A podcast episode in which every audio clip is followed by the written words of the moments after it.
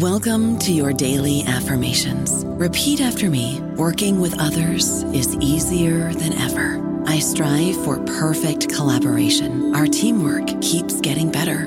Yeah, affirmations are great, but Monday.com can really get you the teamwork you desire. Work together easily and share files, updates, data, and just about anything you want all in one platform. Affirm yes to start or tap the banner to go to Monday.com. Dreaming of a better sleep? Tossing and turning is not your destiny. And OLLY is here to help. OLLY invites you to sink into sweet, sweet slumber to improve your mental and physical health and overall wellness. More than just melatonin, OLLY's ingredients help you unwind your mind for a delightfully dreamy drift off. Sleep is on the way at OLLY.com. That's O L L Y.com.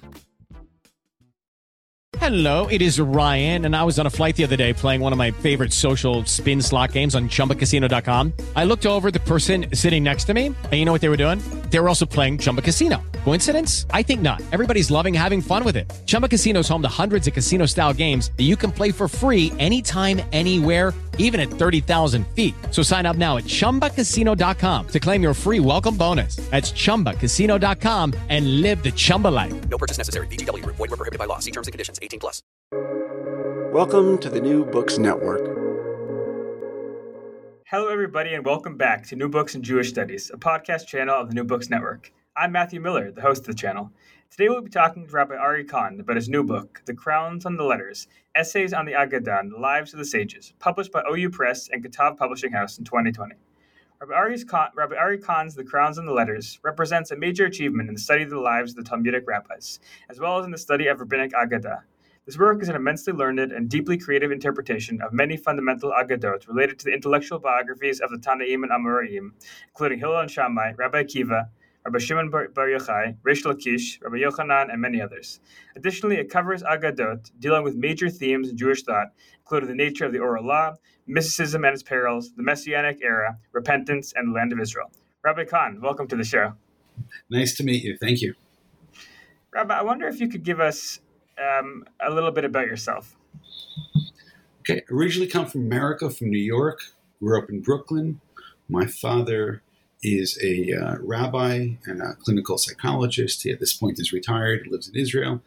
Um, my mother, when I was young, was a housewife, but she uh, went back to work when we were uh, not all that old. And uh, what can I say? I was privileged to be able to study with really some of the leading rabbis. I, I studied for three years with Rabbi Soloveitchik, another four years with Rabbi Lichtenstein, with Chama Leibowitz. I had the privilege, and uh, and I studied Judaism both in terms of rabbinical school, and I also studied academically in uh, graduate school. So I've always had this combination. Just, one thing which may be interesting is that while my father also was a student of Rabbi Soloveitchik for over 40 years, he would go weekly to his class. My mother actually had been a student of Heschel at uh, one point. So uh, there was this, uh, I would say, different types of, uh, of approaches which would probably meet at the Shabbos table. That's great. Very, very interesting. And if we go to the book itself, so how did you come to write the book? Well, if you read the introduction, I don't want to put you on the spot. If you read the introduction, this was a book that I would have thought would have been the first book that I would have written. It was something which was within me for a very long time. The the study of Agadot intrigued me. The ideas behind it, sometimes the people. It was interesting that when I wrote the book and then when the publisher got it in their hands, they changed the focus uh, to be more biographical about people, which wasn't something that I had thought as much about. It was really something which emerged that the, the, the people tend to come to life in, uh, in my various writings because I'm, I'm interested in them. So I think before we dig in, and I, I did read the introduction, no worries. Um, and and one of the things which I think we should lay out on the table and, and explore or just give a definition for is agada. So I've mentioned agada. We've mentioned that as a term. What exactly does it mean? What is the definition of the term before we kick it off? So the truth is, it's a great question and far more difficult to answer.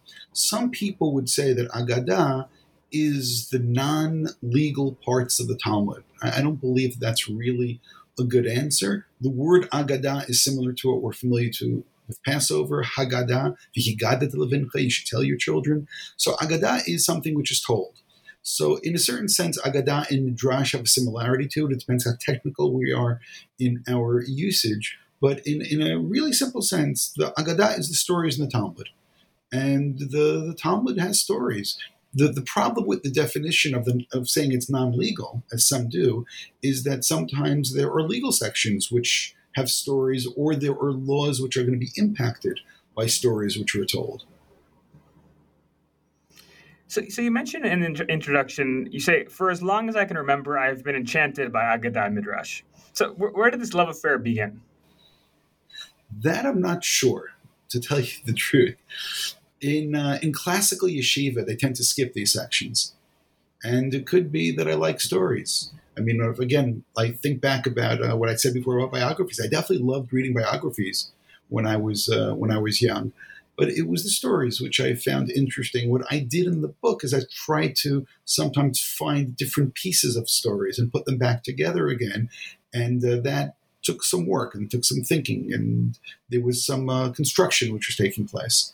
So my, my connection to it was also for a second reason, and that is that very often within these stories, you're going to find what I would call pure Jewish theology, which means the stories weren't told simply because they had to fill pages. It wasn't like some publisher said, you know, to the Talmud Bavli, you know, we don't have enough pages over here, we need some, you know, fill in. It wasn't fill in.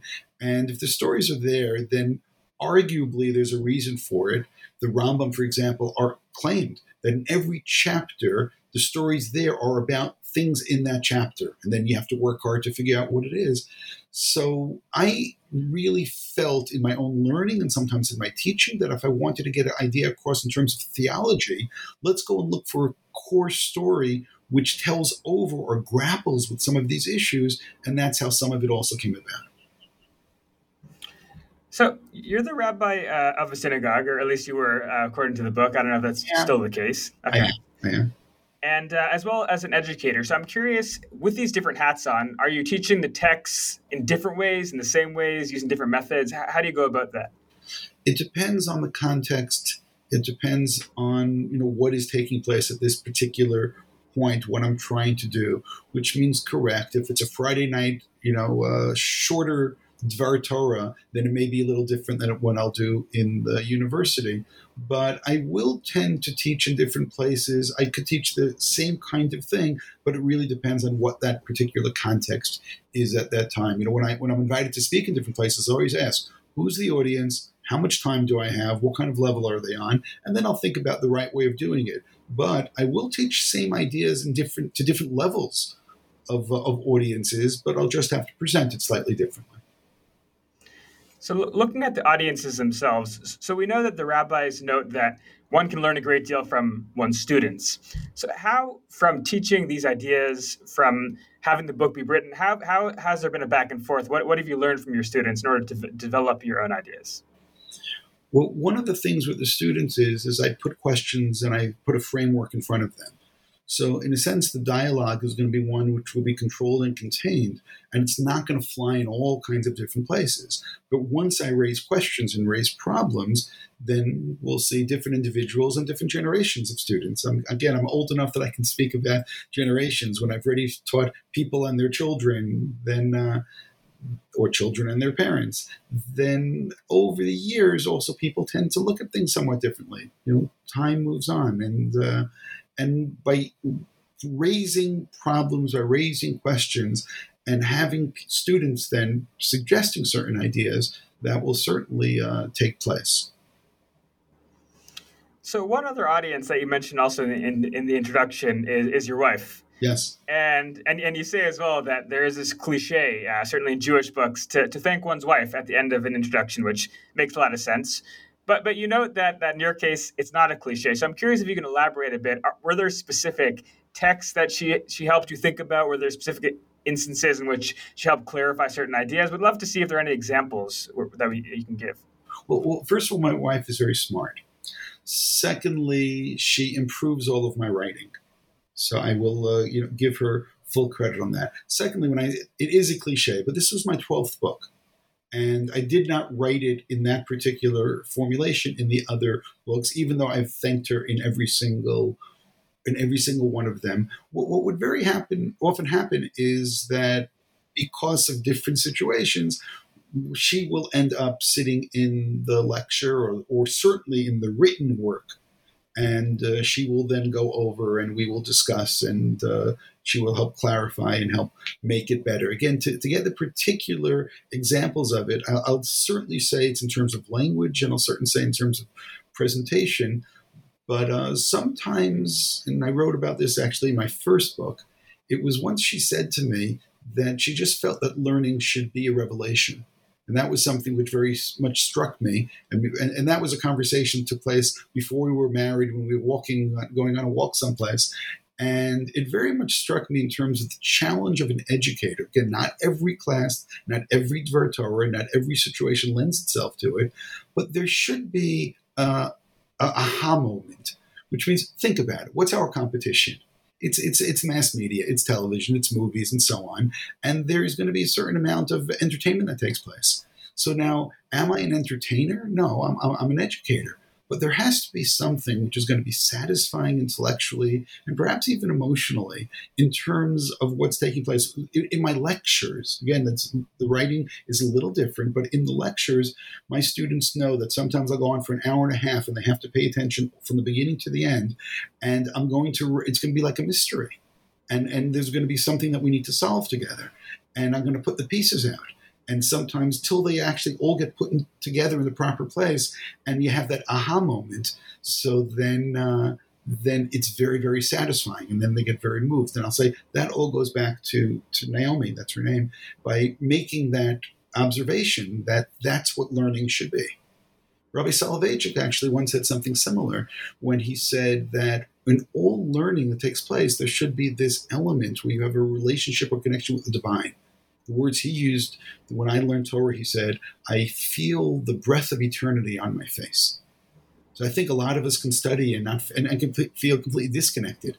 I mean, I think we both understand that in any given yeshiva, you can have people, two people discussing and learning together, chavruta, learning together about two people pulling one uh, garment. One says it's mine, one says it's mine, and God is no longer in that conversation. All they're talking about is them and the garment, and God gets God gets expelled from the Beit Midrash and from the discussion and even from the Talmud. So that idea of trying to bring something divine back in, I think, is uh, or a revelation taking place, I think, is an incredible challenge.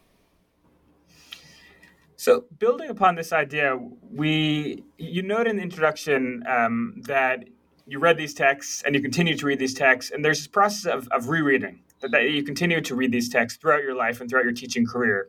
So, either with specific examples or just the, the general idea, how have you changed and, and how have has your understanding of the text changed throughout your your thinking about these texts, throughout your speaking about these texts, and throughout your writing about these texts? Well, one of the things that I constantly try to do is to check myself and to make sure that what I'm saying fits into the words. I don't want to force myself in terms of interpretation. I wanted to be there. But sometimes as you're reading it, you'll notice something that you just somehow missed before. I'll give you one example of, of that happening to me.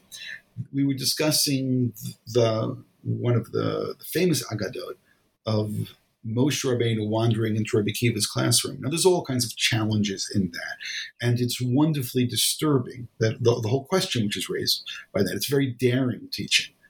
And one of the things that happens is that before he goes there, God says to him, talks about the crowns and the letters, which is actually the, the name of the of the book. And he said, and and Rabbi Akiva questions God, says, sorry, Moshe questions God and asks, what are these crowns for? And he says, one man will live in the future. And but the words that he used is that he's going to expound Tile Tilim Shahalachot.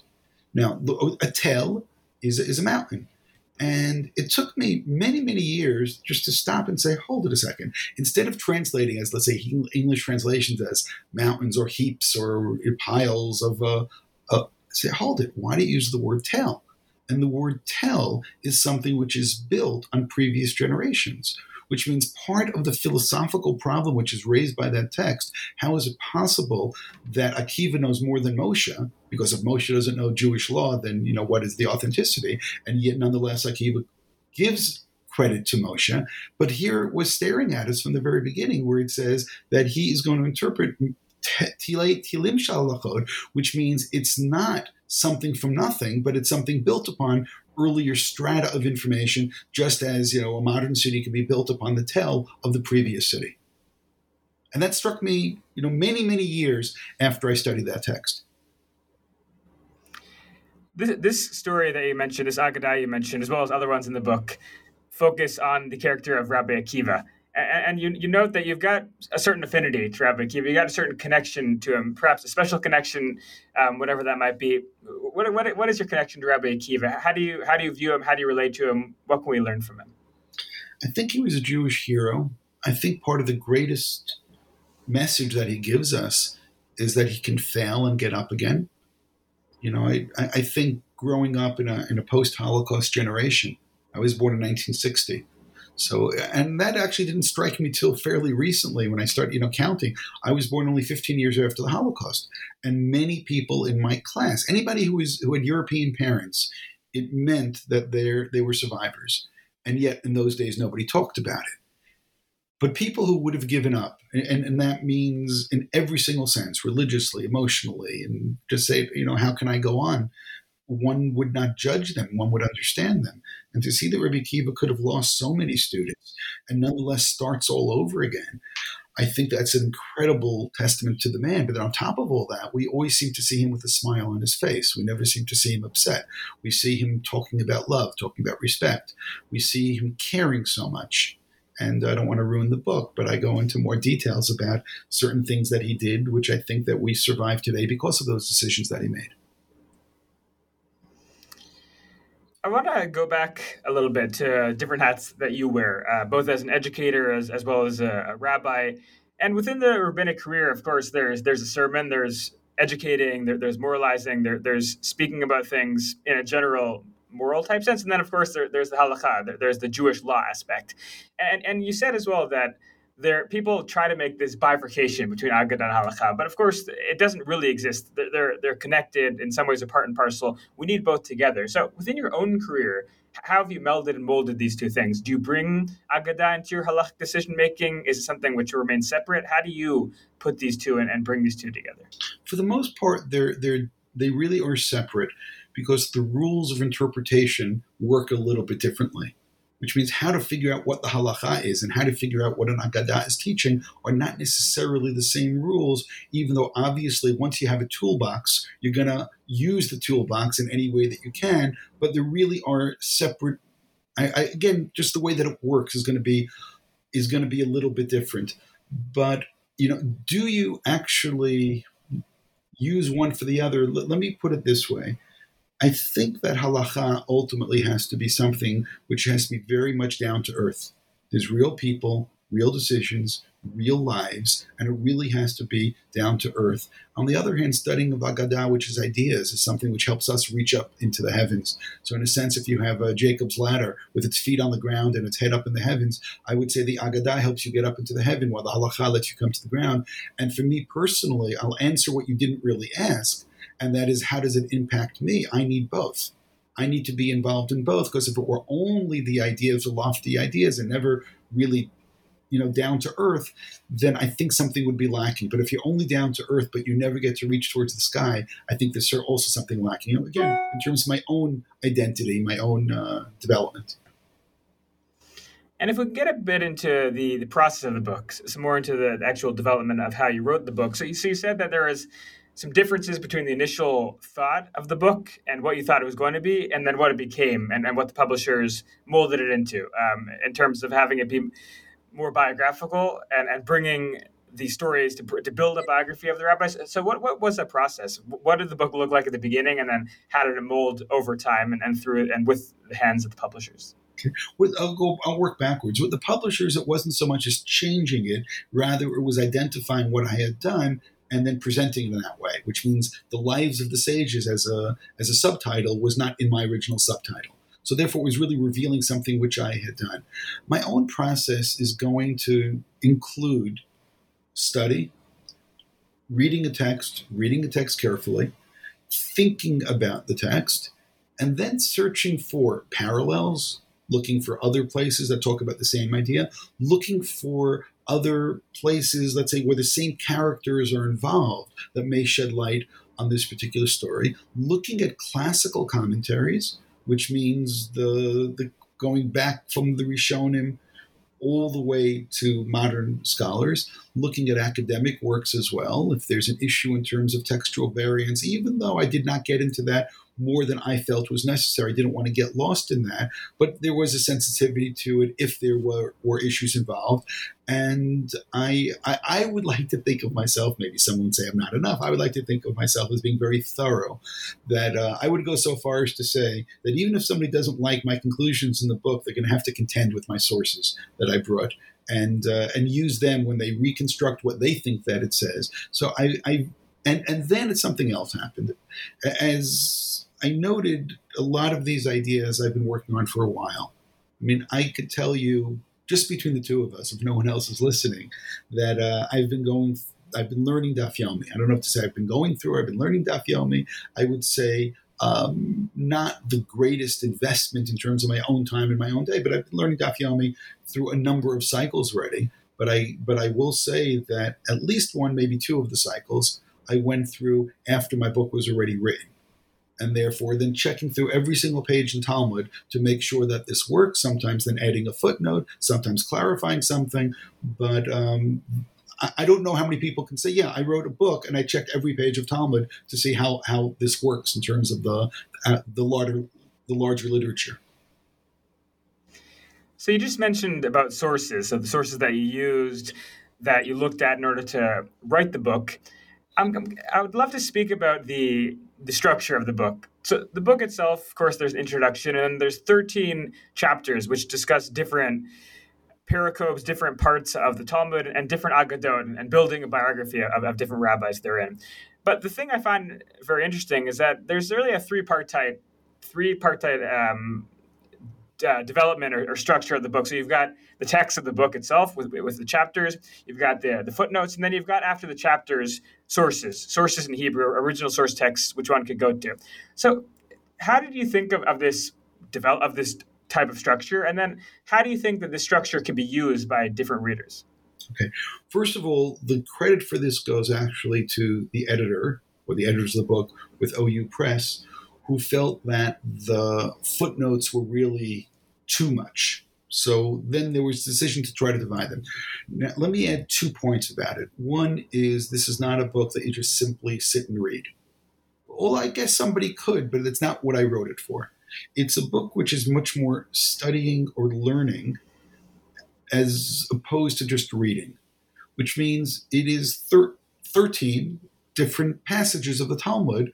And sometimes within that one passage, there'll be another 12 passages that you need to study in order to understand that first passage. So it's not just reading, it's learning. Then I also decided along the way that there may be other people who would want to use this book to teach, not just to study, but they'll use to teach. And therefore, aside, the division was text, and on the text itself, I tried as much as possible to put everything in, in English, including the original sources. But I also wanted the original sources were there because I think that when we trust translations, we tend to lose something. So anybody who's capable of reading the original, I would have the original and then a translation. And that took actually a lot of time to work on the various translations the various parts. Then the footnotes were right there in order to explain some of the ideas in the text itself. The end notes at the end of a chapter were there to make it more robust. It was okay, once we're already down this street, realize there are these other issues that have to be taken into account, which were a little bit too heavy for the footnotes but the person who's really interested, intrigued, and is, again, especially the person who wants to understand this topic as much as possible or potentially teach this topic, then those endnotes are going to help them uh, incredibly. And if we think about these 13 chapters, there's so much information there, there's so much that, that you've got. But of course, with any book, with any editing process, there's certain things you need to leave on the editing floor. So, what were there certain passages that you had to leave out due to space? Or more broadly, how did you decide to include these and to exclude other ones? Well, actually, I there was a chapter that didn't make it, which subsequently made it into a different book that I uh, that I published. It was And, and what was interesting about that one, once they focused on rabbinic biography, there was no biography in there. There was no main hero in that chapter, so therefore they felt it wasn't there. There may have been other reasons, because that one actually dealt with a little bit with what I would say science. It dealt a little bit with evolution. It dealt with the 974 generations of prehistoric man, and maybe maybe that was a nice way of them not wanting to get too uh, involved in uh, in such a discussion. But as I said, it made it into one of my other books, which is called Explorations Expanded on the Book of Bereshit.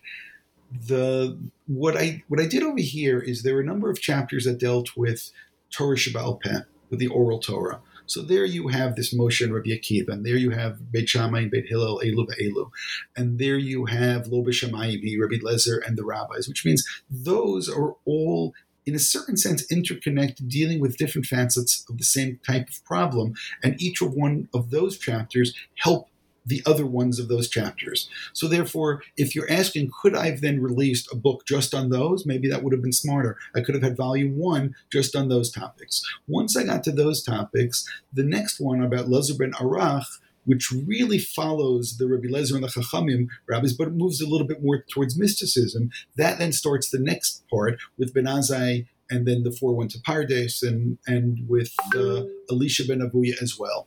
So so all of those then tended to kind of work together. Once I got to Elisha ben Avuya, Acher, and dealing with the idea of tshuva, then there were a couple of other chapters that dealt with tshuva, and that was with Reish Lakish and Relazim ben Durdaya. So therefore, what, what, you notice is that each time there are these mini sections, but one part of the section and kind of leads on to the next kind of the section. And then we got to uh, Rabbi Akiva and Rabbi Akiva students and redemption and uh, and so on. The, the, the final chapter was uh, the chapter about Rabbi Zera, which, uh, as opposed to all of the others, which I had over the years tended to teach a number of times. Actually, there's one exception to that. The chapter in Ben Azai, I, I don't know how many times, if at all, if I ever taught it. But it, it was something which I do, I, th- I think it's unique, and I think it gives a lot of information, but I didn't teach it because of complications in teaching that. And the last chapter of Bizera, I only gave that talk once which was on the 30th anniversary of our living in Israel. I gave the talk on uh, Rebbe Zera, man who moves from Bavel and moves to, to the land of Israel, and uh, certain experiences that he goes through. So I thought that was a very good metaphor for the, the move that, that our family had made into live in Israel. So that was 30 years. That was a couple of years ago. You can already begin to guess how long we've been here. So the book had actually, therefore, was a lot of interconnections between the various chapters. And I think that there was a satisfaction for the reader to get a sense that even though that chapter ended, the ideas are still continuing and I'm learning more and it gets a little bit more filled. So therefore, it's not just 13 separate chapters because of all of the interconnectedness between them. I don't know about you, but I'm very busy and I don't have a lot of time to cook. That's why I subscribe to Factor. Eating better is easy with Factor's delicious, ready to eat meals. Every fresh, never frozen meal is chef crafted, dietitian approved, and ready to go in just two minutes. You'll have over 35 different options to choose from every week, including Calorie Smart, Protein Plus, and Keto. These are two minute meals. Factor meals are ready to eat and heat, so there's no prepping, cooking, or cleanup needed. They're flexible for your schedule. Get as much or as little as you need by choosing your meals every week. Factor is the perfect solution if you're looking for fast, premium options with no cooking required. Sign up and save. We've done the math, and this is important. Factor is less expensive than takeout, and every meal is dietitian approved to be nutritious and delicious. Head to factormeals.com slash NBN50 and use code NBN50 to get 50% off. That's code NBN50 at factormeals.com slash NBN50 to get 50% off. Going back to this idea of biography, so I think that some want to argue that trying to present or to build up a biography of Talmudic sages is very difficult, or some would even argue it's impossible. Jacob Neusner would say perhaps it's an impossible endeavor. So you've clearly did not take that approach, and you tried to build or develop some degree of biography for these rabbis you included.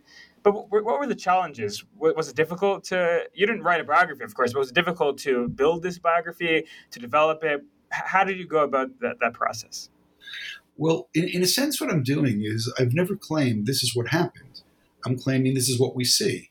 it's kind of like telling me, you know, what if we got to meet the real Mona Lisa and she looks nothing like this? It doesn't really make that much of a difference because all of us have gotten to see the Mona Lisa.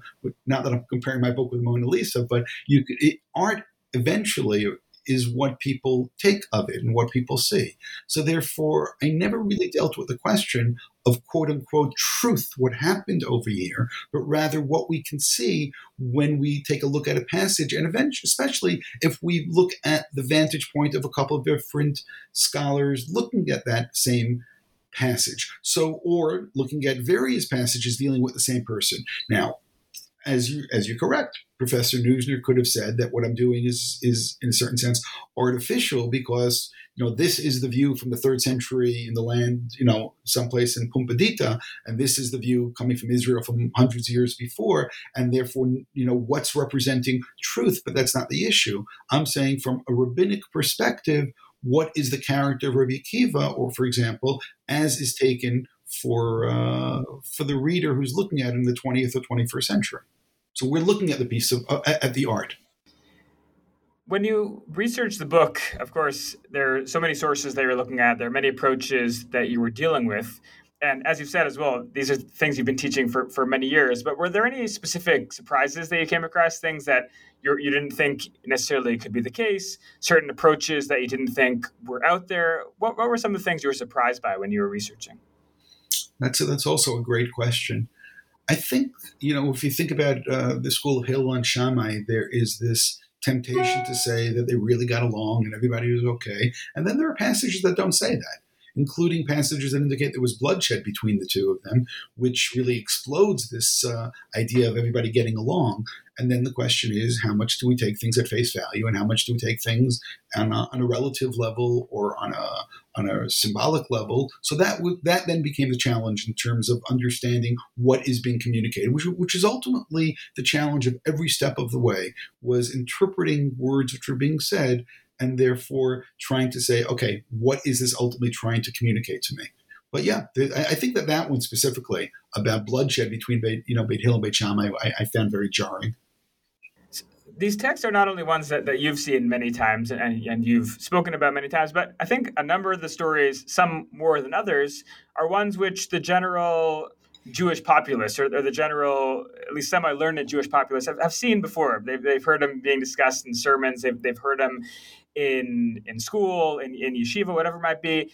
But I think that sometimes when we think of, of, of, these stories and we hear them so many times, we don't necessarily get the full picture. And I think that in some ways could lead to misconceptions, not a full understanding. So, are, are there any specific examples you can think of from these stories, these better known stories, that people don't quite get or, or they've understood wrong? They're, they have certain misconceptions about which you have or can clarify by, by your book? Yeah, I think the chapter, for example, on uh, Elu v'Elu, these and these you know, continuing with the Beit Hillel and Beit Shammai thought, I think that most people translate these and these are the words of the living God, and therefore both sides are right. And one of the things that I showed is that a lot of uh, medieval commentaries didn't understand it that way, including Rashi. They rather would have translated it as these and these, not are the words of the living God, but these are these are the living words of God. And I was actually very pleased to find one of my teachers, Rabbi Lichtenstein, translated that way. That was actually a very confirming moment when I saw that. But I already had understood it from reading the, the commentaries. Uh, adding on to that, the concept of Elu Elu, you know, everyone's entitled to their opinion, which may be a very postmodern understanding. And going back and thinking, hold it, authentic Judaism, sorry for using that term, authentic Judaism, as seen in the Torah, actually rejects that. It doesn't say everyone has a right to their opinion. There's actually a Sanhedrin, one of the elders. They make a decision. They decide law. Other people can't just say, this is what I want. And part of what I try to show in the passage is how Elu Elu as a concept evolved in different places and how it was really particularly a kind of a preparation for the Jews leaving Israel, you know, getting close now to Tisha B'Av, part of what's mourned on Tisha B'Av is not just the temple disappearing, but no longer having a judicial system that can decide things. And once you don't have the judicial system, then anybody can say anything that they want and perhaps feel a certain authority to do that. But that was not necessarily what actually took place when we had a, uh, a, nation. So therefore, I, I would actually go so far as to say that, that the Jews as a nation needed a legal you know, we needed a Supreme Court. But once we were no longer a nation and really became a religion without a country, at that point we needed much more to be able to adapt in different places in different ways, and uh, people have the authority to say different things. With the timing of the book, uh, it came out in, 2020, which of course is a tumultuous time for the world uh, with with a pandemic. Um, I wonder, were there anything that came out from the book which is particularly relevant to the pandemic or, or, things that from the pandemic helped you think about these stories in the book is there any connection that can be made between what's written here and, and what we've been going through in the world well other than crowns and corona which uh, you can then say anything you want about that but actually i had completed the book three years before it being published it was already submitted and there was a backlog with the publisher. So there was nothing written in the book that dealt with the pandemic itself. Everything everything was for. I actually have a book coming out now, which that would be a much better question. How sitting at home, you know, for days and weeks, months, and you know, on end, and then writing, just sitting by myself with a lot less of an interaction, and what was produced then. So that you're gonna have to come back to me in a couple of years and and say, hold it. You know, what what about that particular work? But on the other hand, I do think that a lot of people sitting at home had an opportunity to read, and uh, the book actually sold very well, or it's been selling very, very well. And I've had phenomenal feedback from people, educators, lay people who have just felt uh, a companion. They, they felt something they were able to dig into deeply and, and had this uh, not just intellectual, but also an emotional connection to it. That, that, that's been probably part of the most meaningful responses that I had is that people both felt and understood a connection with this book. It was intellectual and emotional. And have you seen any differences between the American audience or North American audience who has been reading and receiving the book versus an Israeli audience? It's in English, of course, but I'm sure there's Israeli readers of the book as well. Any differences between them are, are pretty standard across the board? I couldn't say that, but I, I, I think most of the readers have not been in Israel. Are, are, there any? My kids are Israeli haven't read the book. Okay. Are there any plans for, for it to be translated or for it to be in, in Hebrew or not, not currently? There is talk about, I, have had, I've been approached about various language. Someone very much wants to have it translated into Spanish. There's somebody else wants to translate it into French. And uh, the idea of Hebrew is something I would very much want to do. But uh, there are plan, there are thoughts, but not plans. Let me put it that way. I'd love to, to go back to something we were talking about before in regards to the the approach that, that you take. So if we, if we look, for example, at chapter six about Elisha ben, ben Avuya, the rabbi who, who went astray, there, there as you discussed, there are different stories, di- different origin stories for, for his heresy and, and for him becoming this wayward rabbi who went astray. So I'd love for you to, to elaborate a bit to, to the approach you took. So do, do, we just learn different things from each origin story? Do we try to bring them all together to have one story for, for, for what he became and, and how he became who he was? Or do we really take messages from each one separately? I think the first thing you need to do is to read each story independently by itself, not read the other story into it, because that will prevent you from properly understanding it. So, therefore, the first thing is to read the different stories. Those who don't understand or don't know, one story is in the Babylonian, others in Jerusalem Talmud, and while there are similarities, at first glance at least, they look very, very different. So part of what I was doing constantly with them was again reading the text and then also understanding at which point was their metaphor being used, at which point are there symbolic issues being used, and at which point were they trying to tell me something deeper. I believe that the two stories are different stories telling a very common story. I also think that the Babylonian story, which is maybe told from with a little bit of a distance, being told where the victims are, are, are far away, both geographically and historically, are going to be very, very different from in the land of Israel, where I think people still suffered from things that he did. If you're going to ask me which one I think is more historic, I think that the Jerusalem Talmud story is more historic and it's much more grounded on earth. The events take place on earth, while a bit of the, or some of the Babylonian story from the very beginning takes place up in heaven.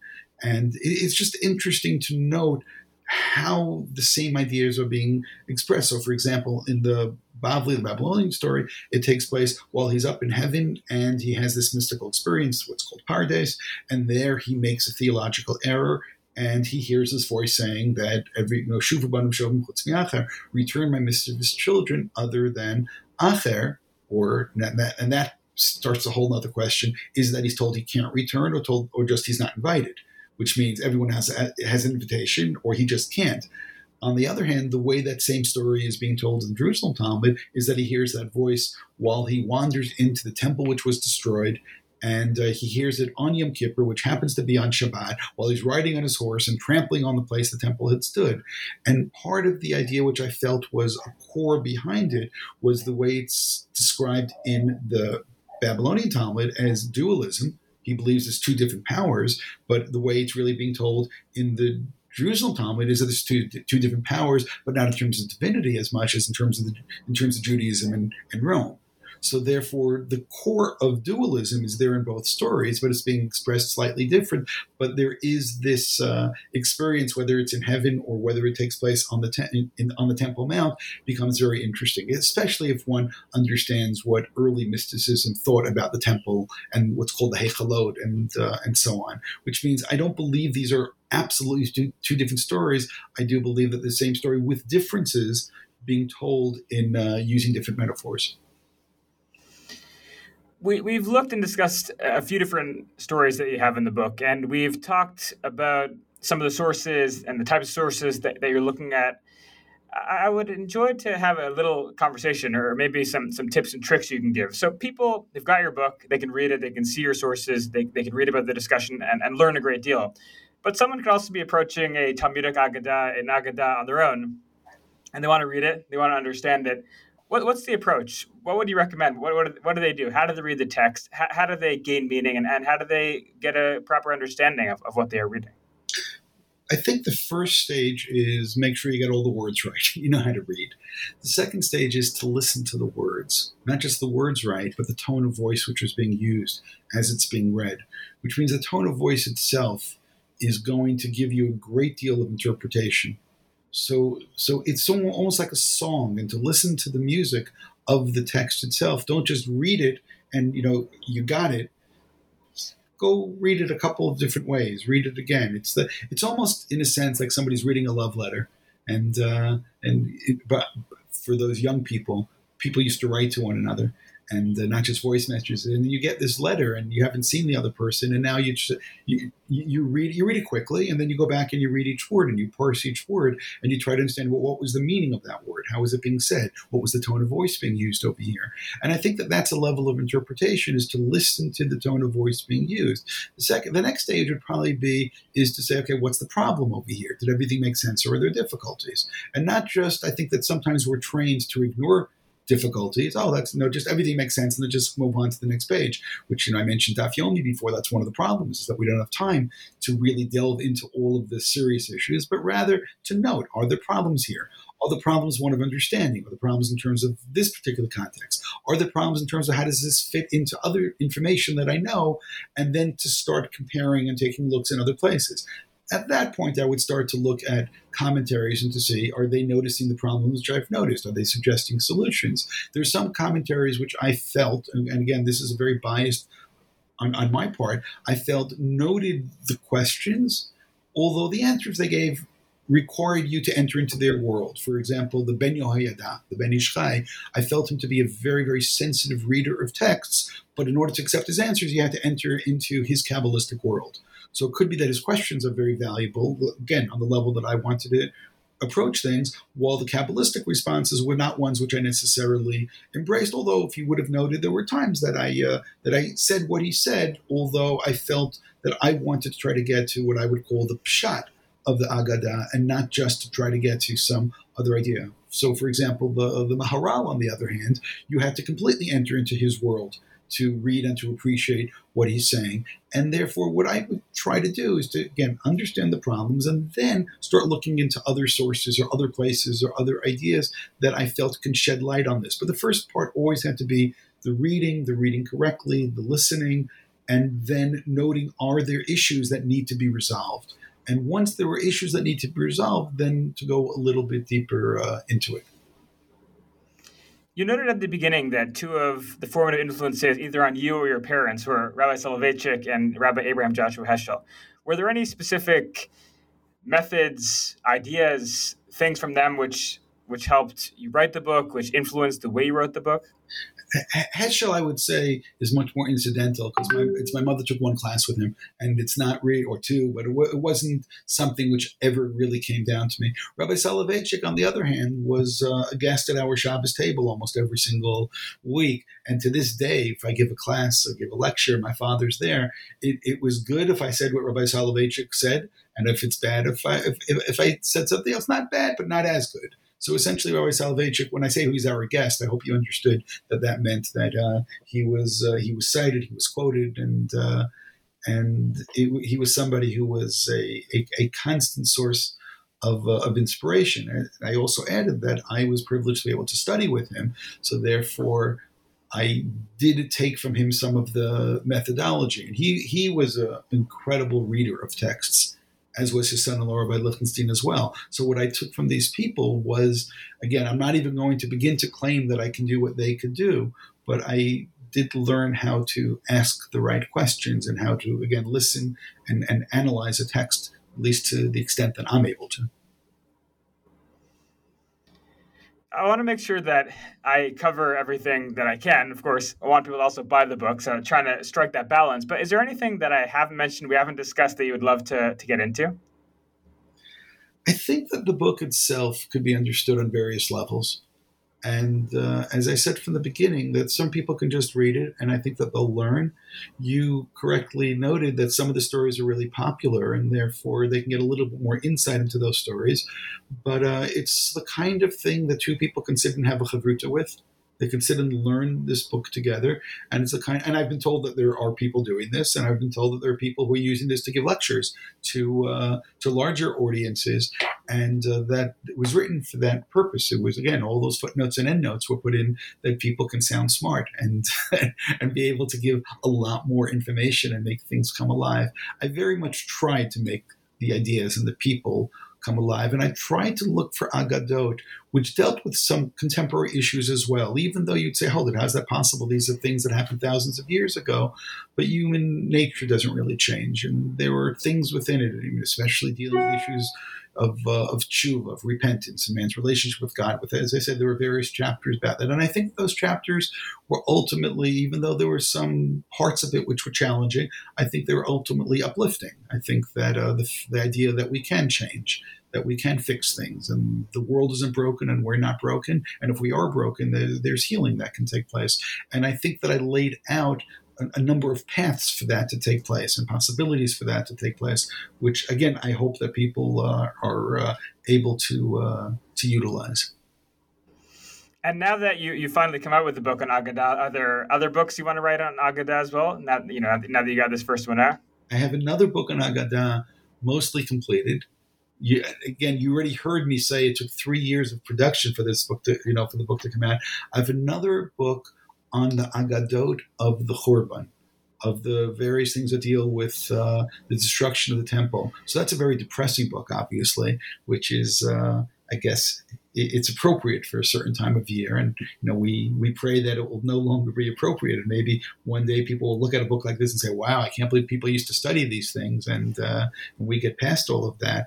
But it's uh, it's something which I invested in a, a, lot of time, a lot of energy in uh, this book, and uh, I don't know how much time it'll take to come out. Meanwhile, I've uh, worked on other things. I, I, just now wrote a monograph, which is completely different from this, which deals with history and halacha, which is as different as you can get from uh, from this book. And uh, I also completed another volume on on the book of Bereshit, which hopefully will be coming out before the next cycle.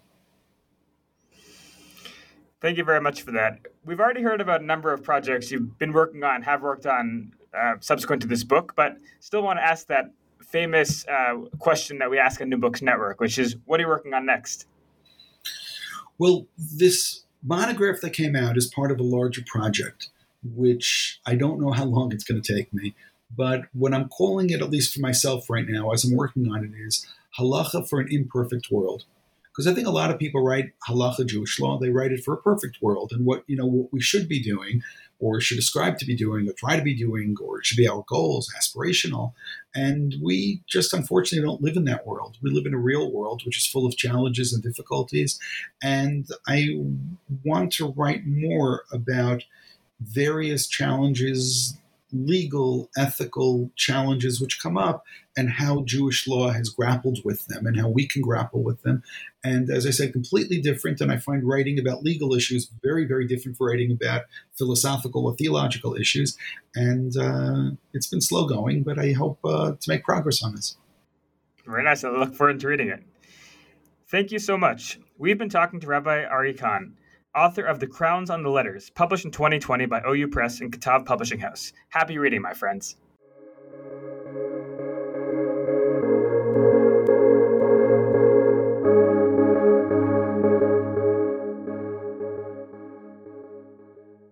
Hello, it is Ryan, and I was on a flight the other day playing one of my favorite social spin slot games on chumbacasino.com. I looked over the person sitting next to me, and you know what they were doing?